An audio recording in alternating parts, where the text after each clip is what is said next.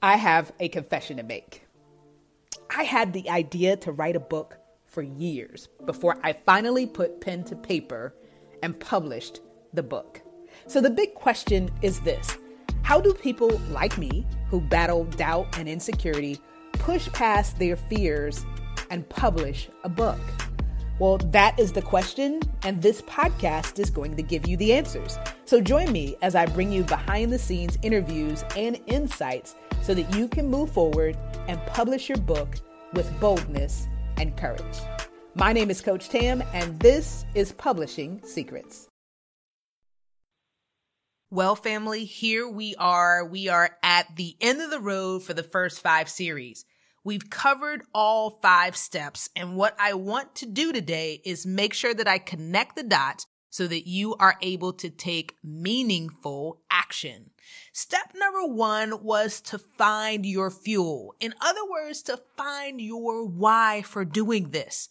I warned you that the road that you will take to becoming a published author is filled with ups, very high moments, but also some low moments, days when you don't feel like it, when you'd rather be doing something else, when the words don't just seem to come. Here's what I want you to remember. Setbacks are common to successful people and unsuccessful people. The difference is successful people's response to the setback. Here's what I want you to know. There are two ways that you can handle the challenges on your road to becoming a published author. You can either react emotionally or respond prayerfully and thoughtfully. Too many aspiring authors get led by their emotions rather than focusing on the mission that they have been called to and partnering with God to make it happen.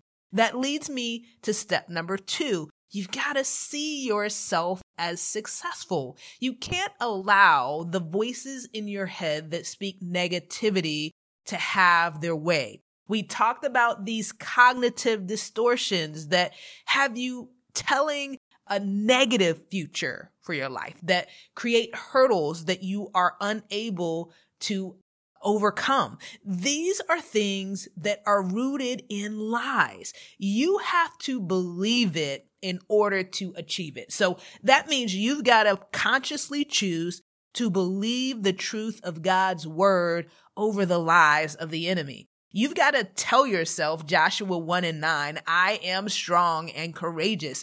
You've got to believe Hebrews 10, 35 through 36, that you possess patient endurance, that you can go through the process to become a published author.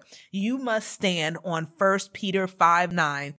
I am rooted, established, strong, immovable, and determined. You can do this with God's help. You also have to pick your persona. One of the things that I've had to learn when it comes to writing and running a business is that when you sell to everyone, you end up selling to no one. Why? Because you fail to make an emotional connection. Listen, people want to be understood. They want to know that you get them and their struggles. And so when you make a really broad message, it doesn't connect. So one of the best things that you can do as an aspiring author and a future business owner is to get clear on the persona or the group that you have been called to reach. Now, often that is a group that very closely resembles the journey that you've been on and the setbacks that you've experienced. But it's really important that you take heed to step number four, which is to test your theory. So many aspiring authors make assumptions. We assume that we know what our reader needs. We assume that we have the problem that they're facing right, but here's what we need to know. We can be wrong. So the best way to know something for sure is to ask. So make sure that you test what you believe to be true by talking to some people that you believe meet the profile of someone who would benefit from your book. Listen to what they have to say and how they say it, and this will help you to make an emotional connection with the reader. And then in step number five, we talked about organizing before you outline. It is taking all of the conversations that you've had with people that meet the profile of someone who could benefit from your book and really looking at the patterns in what they say. What are some of the challenges that they are up against? What do they wish people better understood? What have they already tried? You have to understand that in order for your book to paint a unique perspective on how they can approach the problem because they're looking for solutions.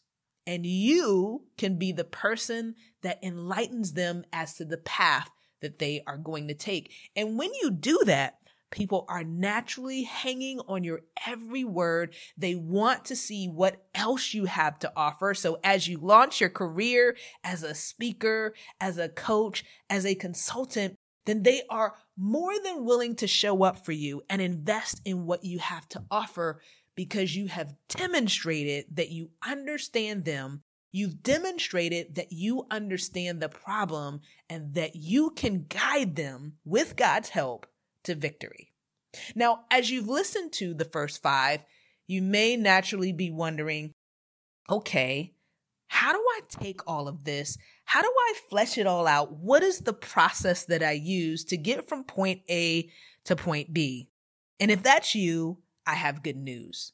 I want to take you on a journey where we go behind the scenes into each of the five steps and make sure that you have the clarity and direction that you need to pursue them and to actually get started and finish the book in 2021. So I have a special invitation for you.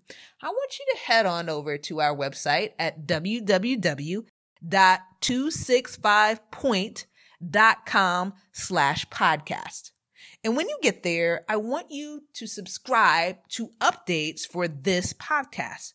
Because if you are on the email list, then you're going to get notified of a very special first five workshop that I'm only hosting for those that follow this podcast. So if you're serious about getting the book done this year, about making an impact, about building a career as an author, as a speaker, as a coach, or a consultant, then I want to show you the way. Listen, you're just one book away from making the impact that you've always wanted. Go sign up today, and I'll see you at the first five workshop. God bless. Well, I hope that you have enjoyed this episode of Publishing Secrets where our mission is to encourage and inspire you to write, publish, and profit in a way that honors God. In order to stay up to date on our episodes, go ahead and hit that subscribe button so that you will be notified. And if this episode has been a blessing to you, do me a favor, rate and review. Until next time, God bless.